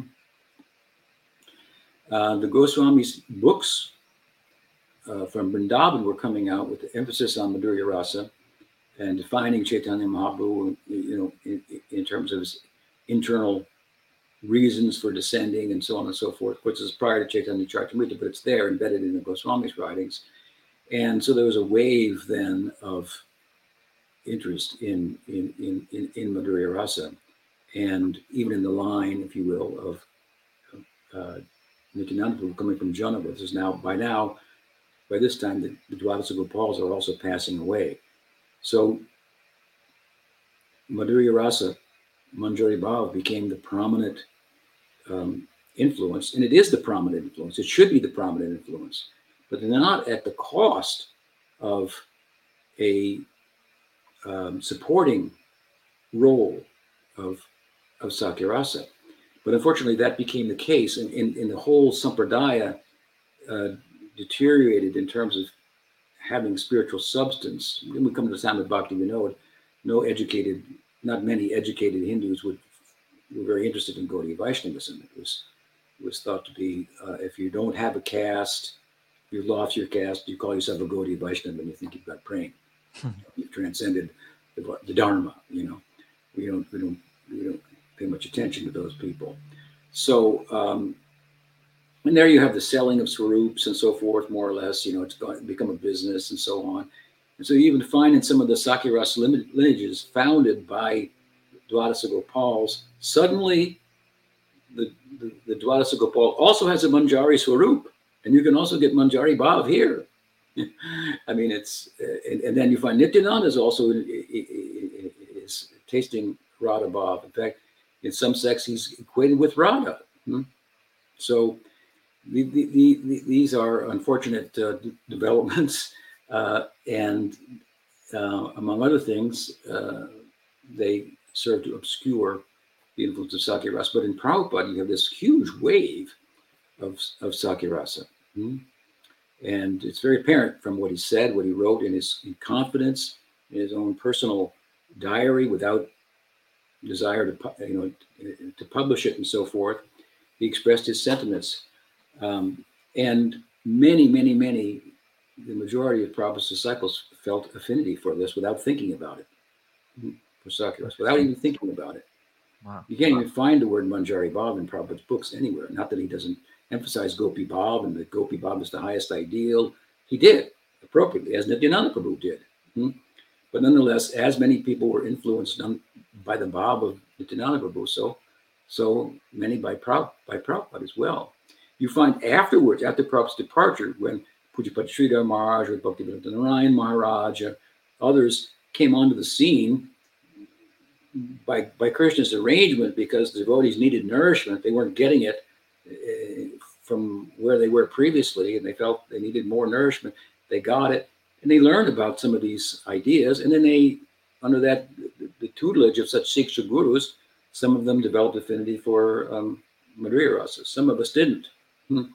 and were grounded in what uh, what uh, we perceive Prabhupada to be about internally. Hmm. So, um, so there's, anyway, there's a, there's a long history of uh, of uh, Sakhya Rasa, and I have detailed it in my book up to the up to the present day. Um, and well, the book is it is an interesting book. I mean, it's um, it's very personal in some places. I must say, it's confessional in some places, which is um, something that uh, just happened to come out in you know in the context of my enthusiasm of writing about the subject. Uh, it's right. entitled "Circle of Friends," and so I was trying to think of a title where there would be divisions, but how do you divide friends? And I thought, well, circle that has divisions. So it has circumference, it has a radius, it has a center. And wow. so what I've done is I've taken the uh, the upper portion, if you will, of the circumference as the beginning section, which is about the tattva. So there I explain the, the tattva of of um, relating to Sakhyarasa, including the means to attain it uh, as Raganuga Bhakti, Sambandhanuga Bhakti, um, and so forth. So I have five, six chapters about that little terse but very uh, interesting nonetheless. Uh, philosophy and history that underlies Gaudiya Vaishnavism. And then the second part of the book is, is, the, is the radius. So we go from the circumference. What it is will include what it's not. I mean, what's what does it mean to love God as a friend? Well, there's a lot of things that it doesn't mean. And then there's things that it, that it, that it does mean that fall within the circle, right? So we're standing on the circumference and looking inward, and then we go inward to the radius, and there I have played out then what Sakhyarasa means by um, going over the chapters of the Bhagavatam um, um, that um, focus on Sakhyarasa. There are three basic centers, aesthetic uh, centers of the Bhagavatam's 10th canto. You have a Vatsalya Ras center, you have a Sakhya center, and you have a Madhurya Ras center. For example, the Sakhya the Madhurya Ras, excuse me, the Vatsalya Ras center is the Damodar Leela and the chapters surrounding that. Hmm? Then you have obviously the, the, center of the center, if you will, the Madhurya Ras, center of the five chapters of the Rasa Leela. In between the two, you have emphasis on Sakhyaras, beginning with um, the Brahma Vimohan Leela. Mm-hmm. So it's not necessarily focusing on Prabhupada's swarup as uh, as a, a, in Sakhyaras the same way that the previous book, Oh My Friend, was. Yeah, the previous book, Oh My Friend, is focusing on Prabhupada's ideal of Sakhyaras, not on the details of right. his his inner inner life per se. This book isn't focusing on the inner details of Prabhupada either. It's focusing on the nature of Sakhyarasa. So oh, retold the Bhagavatam Leela, hmm, that's the opera, the Prakat Leela, with looking at it all, all from the point of Sakhyarasa, from that angle, writing about it. And that's something that hasn't been done. Hmm? Right, right. So it's a, you know, it, it, it's it's nice to have something that you can offer that hasn't been done and that, and that there's an audience for it. There are people that would would be would be nourished by that. So to write about all those leelas, particularly from that angle, and then the last part is the center of the book. Well, that's not the last part, the third part, and that is looking at it from the aprakat leela hmm, to the unmanifest leela. So looking at the typical day in the life of Krishna, the eightfold divisions, hmm, and we, I'm looking at it from the Sakhyaras vantage point, which has always been looked at from the Madhurya Ras vantage point in Govinda Lilamrita or Krishna Bhavanamrita, Kavi Karnapur's similar text describing the Astaka Lila. Mm-hmm. Mm. That's something I asked. I'm the only person that ever asked Prabhupada that. What does it mean, Astaka Lila? Because he mentions it in Upadeshamrita. Oh, wow. I mean, I'm interested in these, these subjects. So, so uh, the last part, the third part is about the. I go through the Eightfold Daily Leela and look at it from the vantage point of a Narmasakha. So that means the Sakhya rasa that's influenced also by Madhurya rasa. Hmm. These are the most intimate friends of Krishna. And um, then the last part of the book is a, is a few appendixes which serve as kind of the bottom half of the of the circumference of the circle, more more tattva. So it's a pretty pretty interesting book. Um, When is it slated to really be released? you tell me. Uh, no, uh, it's in the last phases of editing, and you know, I mean, I live, you know, I, I, I live in Northern California at my ashram called Audarya with with two other devotees who take care of me, and uh, I help to take care of them. We have five cows and one peacock and three cats and and three dogs there. Um, so there's a lot to lot to do, you know. Right. It's, Right, right. it's 20 acres, and I keep pretty busy. In the morning, you know, I I um, rise and and, and and chant, and I I I clean up after the cow. It takes me about an hour cleaning up the cow dung, redoing their beds, and so forth. Wow. So um, I do that personally, and, and you know, and then I cook. Most of the time, I cook lunch uh, for myself and the other, other devotees. And uh, there's some cleaning to do, and then the in the afternoons, um, um, I have time to sometimes rest a little bit and write and so forth, and on into the into the evening, and then I do the classes like this and so forth. So, point being, uh, only that uh, that my personal circumstances are such that I got a lot of things to do, yes. which are good for me. That besides the writing, so if I was just to focus only on that and the other two with me, only on that, we'd probably get it a little earlier. But I, I you know, hope for the end of the year. Wait, wonderful. Looking forward to it. yeah, it, it's a good book. I mean, it, I think devotees will will be surprised um, by it, and and um, and whatever their sentiment may be with regard to higher ideals, I think they'll um, find it to be uh, nourishing. Yeah, that gray, that gray again. Not it's not this and it's not that. There's a little bit of we need to accommodate that. I, I appreciate that a lot. Well, if you're going to talk about Sakhya Rasa, you have to talk about Madhurya Rasa also. So it's- Right. Right. looking at it from that side. And it's unfortunate too because these things have been presented sometimes as this is bad, this is good, Sakhya Rasa is bad, Madhurya Rasa is good. Oh, you know, well, that nothing could be further than the truth if you in in in the, in the Leela itself. So to see how they connect and how deeply and um, they these two are particularly compatible, Sakhya Rasa and Madhurya Rasa. Hmm. They're they're friends amongst rasas. So um, yeah, there's something for everybody there. Great. Uh, for our listeners, uh, we'll be taking questions now. Maharaj, with your permission, um, we can take some questions from the uh, comment section. Um, okay, let's see here. We'll start from the top. Uh, Maharaj Dandavat, we find that the loving propensity is present even in the animal kingdom. However, this propensity has been misdirected since time immemorial. If this propensity becomes directed towards the summum bonum, then does that constitute bhakti? And what is this distinction between this propensity itself and bhakti proper? Very. Um, I don't want you to spend too much time, Maharaj, because we have so much other questions. But if you br- could briefly maybe answer that. My apologies Yeah, for. well, I think that, that, that, that all souls have a capacity to uh, to love, a propensity to love, a potential to love. Hmm? There's there, there- there's no doubt about that.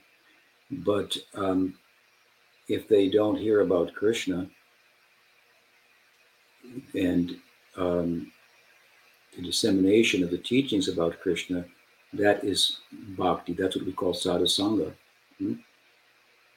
Then um, that they're going to repose their loving propensity in something that can't reciprocate in kind. That said, um, to be honest with you and thorough, uh, yes, we have some loving propensity, and uh, we find it even in the animal kingdom, but largely what's taking place within material life in all species is something that's under the influence of the Maya Shakti. So there's some there's some sense of self-preservation that's involved, selfishness. Um, uh, and the Swarup Shakti of Krishna is working in a very different way, right? Hmm. So I think that love, materially speaking, is not the same thing as bhakti, hmm, as loving Krishna. they're they're they're re- they're related, but they're they're different. Um, so, but in, in anyway, in the that aside, in in in a, in a broader sense, without sadhusanga, we can't take up um, sadhana bhakti. Without sadhana bhakti, how we or mercy, with both, how we attain prem bhakti. So it has to come from good association and so forth. Yes, we have the capacity to take it up. That's what tatastha means. Hmm? Right. Tatastha means we could live on one side or we could live on the other side. Hmm? We, uh, we can live under the influence of Maya, Maya Shakti or we can live under the influence of the Sarup Shakti. We're, we're of a nature that lends itself to nurture. So that the environment, whether it be a Maya Shakti or Sarup Shakti environment, is going to um, be the nurturing factor. Hmm? And um, but that doesn't mean we're not important. And what we have, you know, in our in our constitution as an atma, hmm, one of the things we have is will. So if you get the mercy of sadhu sangha, and as a result of that, um, you yourself take up bhakti that sadhu sangha is an anga of, hmm, then having received that mercy, you're going to, in time, be able to apply your will in relation to that mercy which is going to determine something about your your ultimate um, attainment. Wow. Right. Thank you. In other words, Maya Shakti suppresses the will of the jiva. The Swarup Shakti uh, uh, facilitates it. Hmm? Mm.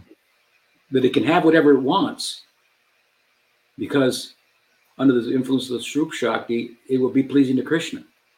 Hmm?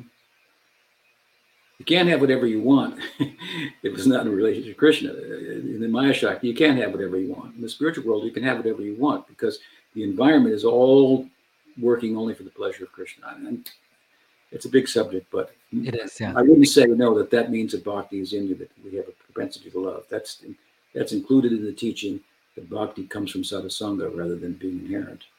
Right. Okay, thank you. Uh, from Charmaine O'Brien, can a path can the path of impersonal liberation be a forerunner to realizing Krishna's ultimate supremacy, or are these distinctly separate realizations? Well, we realize ourself as an atma being different from the body in the context of um, uh, pursuing the ideal of prema. Um, but there are paths that are distinct um, in that from bhakti in that they are particularly focused on realizing the Atma and its likeness to Brahman. And those paths, the path of Gyan, hmm, the path of yoga, uh, to some extent as well, Astanga Yoga, these paths, they, they, detachment, for example, in Gyan, is, is one of the angas, limbs of the path mumukshava, longing for liberation, is central to, to Gyan Marg. And these things are counterproductive hmm, in relation to the path of bhakti. They will harden the heart, they will not soften the heart. Hmm? So the path of Gyan is distinct from the path of Uttam Bhakti given by Rupa Goswami, and there, there are problems with it. Hmm, if, if, if, I mean, it's not a problem. You can attain, you can attain Sayujya Mukti um, uh, through through through Gyan and a little bit of Bhakti, but um, it's not that you apply yourself in that and be better suited then to pursue Bhakti. It's possible that, like Sukadev, you can be brought out of that, if you will, by good association, but that's uh, more rare. Mm-hmm. And for that matter, as I said earlier, by pursuing bhakti, you will not be you will not be without self realization. That will come in the context of pursuing bhakti. Right. Thank you. Uh, Dandavats Gumaraj, two questions. What kind of help are, are you having with writing your books? And tell us uh, about some recent book you read that you found inspiring. Kind of help am I having? I'm not sure what the question is. Um, I get help from my editors. Um, um, but um, you know, mostly uh, I get help from core Gaudiya Vaishnava texts and commentaries and so forth that uh, I go deeply into and um, uh, draw from them, cite them. I get inspiration of my own from them and cite that um, and so forth. Uh, recent books that I'm, I'm, I'm, reading, you know, I, I read uh, different kinds of books, uh, philosophical books uh, mostly. And uh, at current time, I've been because I've been absorbed in this book. I, I haven't been uh, spending any time reading other books, um, but um, I found um, oh, I can't think of the name of it. Um, there's two uh, married couple. Last name is Kelly. They wrote a, wrote a book called um, um, Irreducible Mind. Hmm? Irreducible Mind. It's a very uh, well thought out book um, dealing with the argument that consciousness is not the brain. Hmm. Okay. Can you please say something about founding the Harmonist website? Well, yeah, we have a website called The Harmonist, um, and you can read what it's about on The Harmonist itself. Up there in the banner, I think it's I say something about us. There it is. And um, yeah, I started this uh, quite a few years ago. I don't know, it must be at least more than 10 years ago. Um, and um, I wanted to have a site that would uh, have articles about Gaudiya Vaishnavism, hmm. as well as articles from contemporary thinkers in the world today um, on, you know, on, on, contemporary spirituality and so forth. Uh, so um, it's uh, it's kind of pluralistic in a way, while Gaudiya Vaishnavism is the core of it.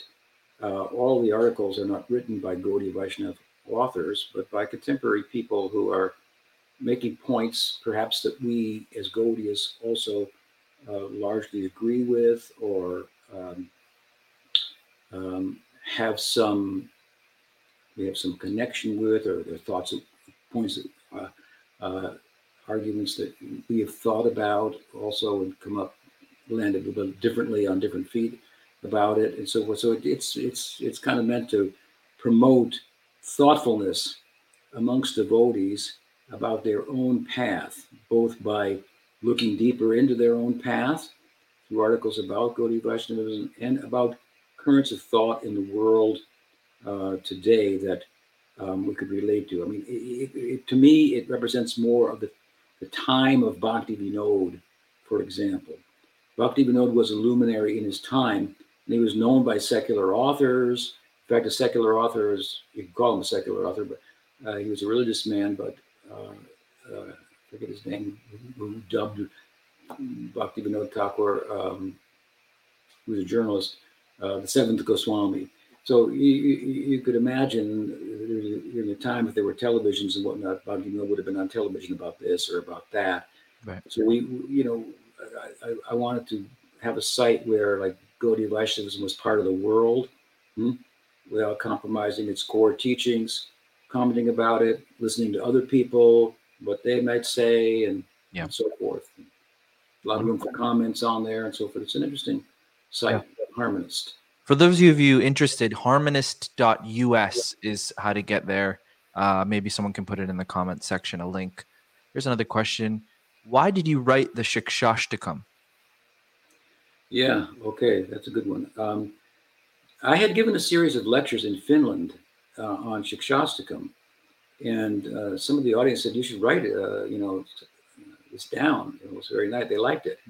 So I, th- I thought about that and I thought, let me do some research about Shikshastakam and the various commentaries that have come out over the ages. And what I was surprised to find was there was a dearth of commentary on Shikshastakam, which was so seems so central. Hmm? What you find with regard to Shikshastakam is that the very end of Chaitanya Charitamrita, the Shikshastakam verses are cited by Krishnadas Kaviraj Goswami. He makes a few Bengali comments on them, passing from one to the, to the next. Um, and that's largely the main commentary on Shikshastakam. Um, in cont- more contemporary times, in, in more modern times, Bhaktivinoda Thakur wrote a commentary on Shikshastakam. Later, the Anantadas Pandit wrote one as well, and they're different. Um, but I couldn't find anything else um, out there, and I thought, well, there's a there's a there's there's room for more commentaries on on Shikshastakam, and so uh, I, that was the basis of it. And I, I I wrote a it was my favorite book at the time. It's very much about you know Gaur Leela, and um, it uh, it very much shows that uh, basically that the end of Chaitanya Charitamrita is the Chaitanya Mahaprabhu was successful. The last verse is, you know, is, is the last verse of Shikshastakam, basically. And and this verse, Kaviraj was spoken by Radha. mm. Chaitanya Mahaprabhu w- w- was successful. Uh, so it's a, it's a very core, you know, teaching, Shikshastakam. It's also written about, I should say, the Shikshastakam verses are there, cited by Rupa Goswami and Padyavali, but they're not uh, put together as that one is leading to the next, to the next, to the next, which Krishnadas Kaviraj Goswami did. And I, I, I liked that. He theologized a bit, you know, to put them together like that. Rupa Goswami put them under different categories, along with other verses, some by known authors, some by unknown authors. Um, but Krishnadas, this is you, know, you were asking earlier, Namas, about new light, you know, something new. So he took those Shikshashtaka verses Right. So that they'd be seen one after another after another, and he placed them in Mahaprabhu's mouth at the end of the Chaitanya Charitamrita in the arms of Sarup Damodar and Ramananda Roy. I mean, that's very creative, you know. and uh, and he demonstrated that Chaitanya Mahaprabhu was, was, successful in what he was trying to do. So, so I, you know, written, yeah, really, really, I really enjoyed the, the writing the commentary, and that's that's the uh, the genesis of it. Wonderful. How are you able to move forward while receiving criticism from others? Well, criticism is good for you. that should that, that we shouldn't uh, be worried about that. If someone has some criticism, let them bring forward and listen to it. And if it has any, and we would try to find some value in it, even if even if it doesn't appear to have any on its face, um, some value, some kernel of truth in it that we can improve from. Um, those who criticize us in, in, in ways that are um, inaccurate and um, and don't have a kernel of truth to them, well, you know, you could take their picture and put it on your altar and worship them for showing you how not to be. Um, wow. But if you know what you're doing and, and, and, and you're getting a taste from it, um, you know, someone wants to criticize you, you're, if you're living in it with, with a taste for bhakti, then it's like water off the duck's back or something like that. You know, it, yeah. it doesn't can't deter you. Thank you. What is uh, your opinion of the gurus and babajis of the parivars? Well, there are many parivars, so you can't really have a blanket uh, statement about them. Um, and I make my determinations about devotees or lineages uh, based on what they say and what my experience of them is and so forth, um, um, rather than what might have been said 100 years ago um, that you don't even know the whole history and it's been how much distorted by now. Uh, who, who, knows? I don't like to keep up old fights that maybe were valid at, at a certain time, uh, a long time ago. Um, it's very, very difficult to sort out the, the ac- accurate histories of what what was taking place in those times. It's impossible. Hmm? So I think we we have to um, be generous, accept that people are chanting, uh, they're followers of Chaitanya Mahaprabhu. There's room for differences with regard to Abhidheya Tattva, the means to get there. There may be differences in how to apply oneself. Um, take take Rag Bhakti, Vishwanath Chakravarti has written in Rag Vartma uh, Chandrika that um, details about that would be pertinent to internal practices of Raga Bhakti can be given by the Guru, by a Siksha Guru, or they may come simply from practice. Then he gives verses from Bhagavatam to support the latter. Hmm? So you find an emphasis on the latter in the in, in terms of in, in the in the, the um, preaching of Bhaktisiddhanta Saraswati Thakur and also from Bhakti Vinod. Hmm? And you find an emphasis on the former in a number of uh, uh, Paribars today, and you know both have have um, could be uh, applied properly or improperly hmm? in, in, in both situations. So I've seen in our own Paribar, which we which Bhakti Siddhanta referred to as the Bhakti Vinod Paribar, our our group. He told his disciples when they were asked what Paribar they're in, say the Bhakti Vinod Paribar.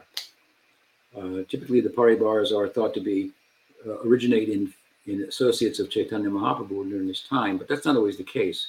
We have the Shyamananda Paribar, we have the Narottam Paribar, neither one of them met Chaitanya Mahaprabhu, for example. They're emphasized because of internal and external reasons, uh, uh, respectively. The internal insights of Shyamananda and the wide preaching of Narottam compared to, compared to Lokanath, who had only one disciple, Narottam. Um, so we don't call it the Lokanath Paribar, we call it the Narottam Paribar. Uh, so, um, so there's room for the Bhakti Vinod Bar. Prabhupada said, My movement is a movement of Bhakti Vinod. Hmm.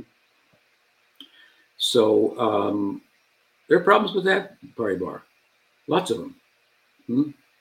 I'm a member of it, you know. So, mm-hmm. uh, and and and Bhakti Bhakti Vinod Thakur was, uh, Bhakti Siddhanta, following Bhakti Vinod Thakur's lead, was not shy to criticize Gaudiya Vaishnavism, which he was a member of when he made a when he made a diorama of a Brahmin using a Shaligram Shila as a nutcracker.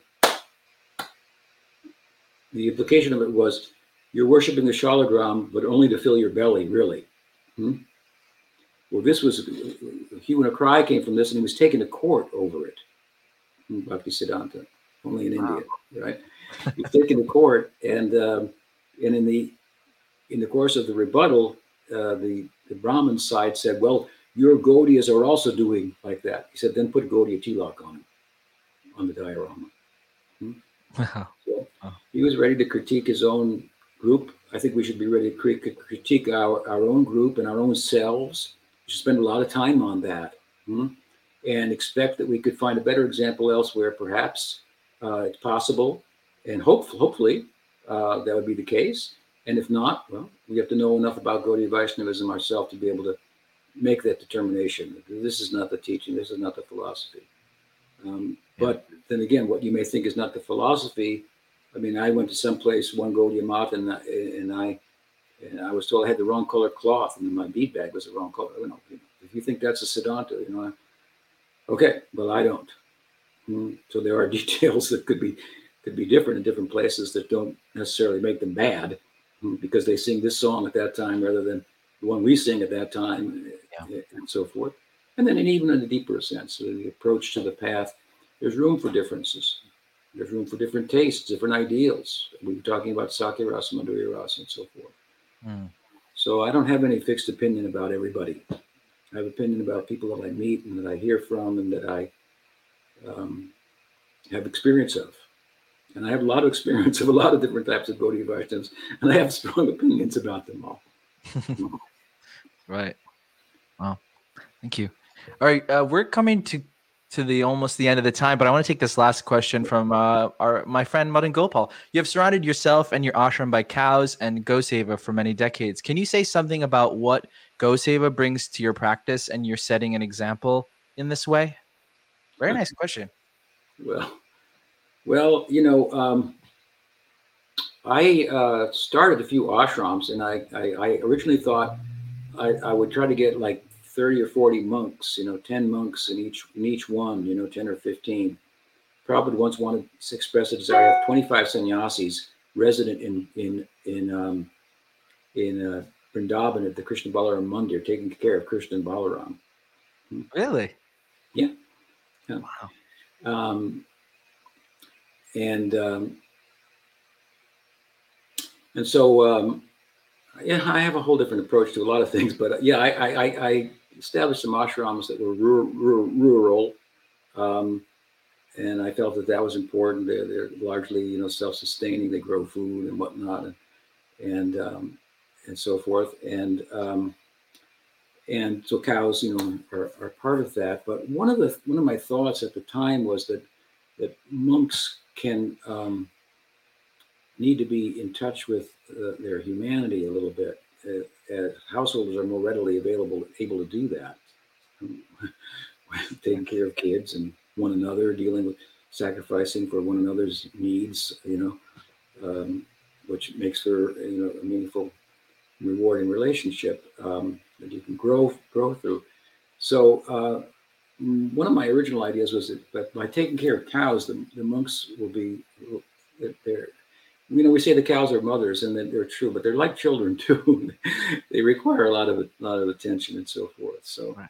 i thought it was a nice way that they could they could remain a little grounded a little little in in in, in their human little humanize them a little, a little bit i guess i want to say so they don't get off thinking i'm living on a mountain i'm enlightened and you know i have nothing to do with the world and uh, um, you know anyway, I didn't end up getting a whole bunch of monks. It wasn't in the cards that I, I have a you know reasonably nice group of of, of helpers, uh, advisors, and so forth, and, and then disciples and, and so on. But um, in our ashram Madhavan in Costa Rica, we have 150 of mountain jungle acres there. It's very very beautiful. Wow. We have a nice Goseva program there, uh, and at Audarya uh, in Northern California also we have some cows in North Carolina, also where I go regularly. I'm going there just now in a few days, first time in a while since the pandemic to give some lectures. And we want to connect with that series of talks, you're, more than welcome. But but yeah, cows, you know, uh, back to the cows. Cows are um, a uh, taking care of cows, scratching their necks and so forth, giving them fresh fodder. This is an anga of bhakti, hmm? according to Jiva Goswami in his commentary on Bhakti Rasamrita Sindhu. So it's uh, wow, I didn't know that. yeah, yeah. There's a lot. It goes along with uh, worshiping sacred trees and oh, I see, and so forth. An extension of that, taking care of cows. So um, yeah, it's a very nice activity for the reasons I mentioned, and on top of it, it's it's an ongoing bhakti. So right. Wonderful. Well, thank you, Maharaj, so much. Um, I just want to ask you uh, any parting words for our listeners uh, regarding any of these topics, but maybe maybe about authorship um, or about anything actually? Well, uh, you know, read my books. if this t- this this this this particular interview is about me and authorship and books, you know, you might yeah. want to read my books. They're they're they're from a very different place uh, than most if not all books that have been written about Gaudiya Vaishnavism, uh, just my own individuality and so forth.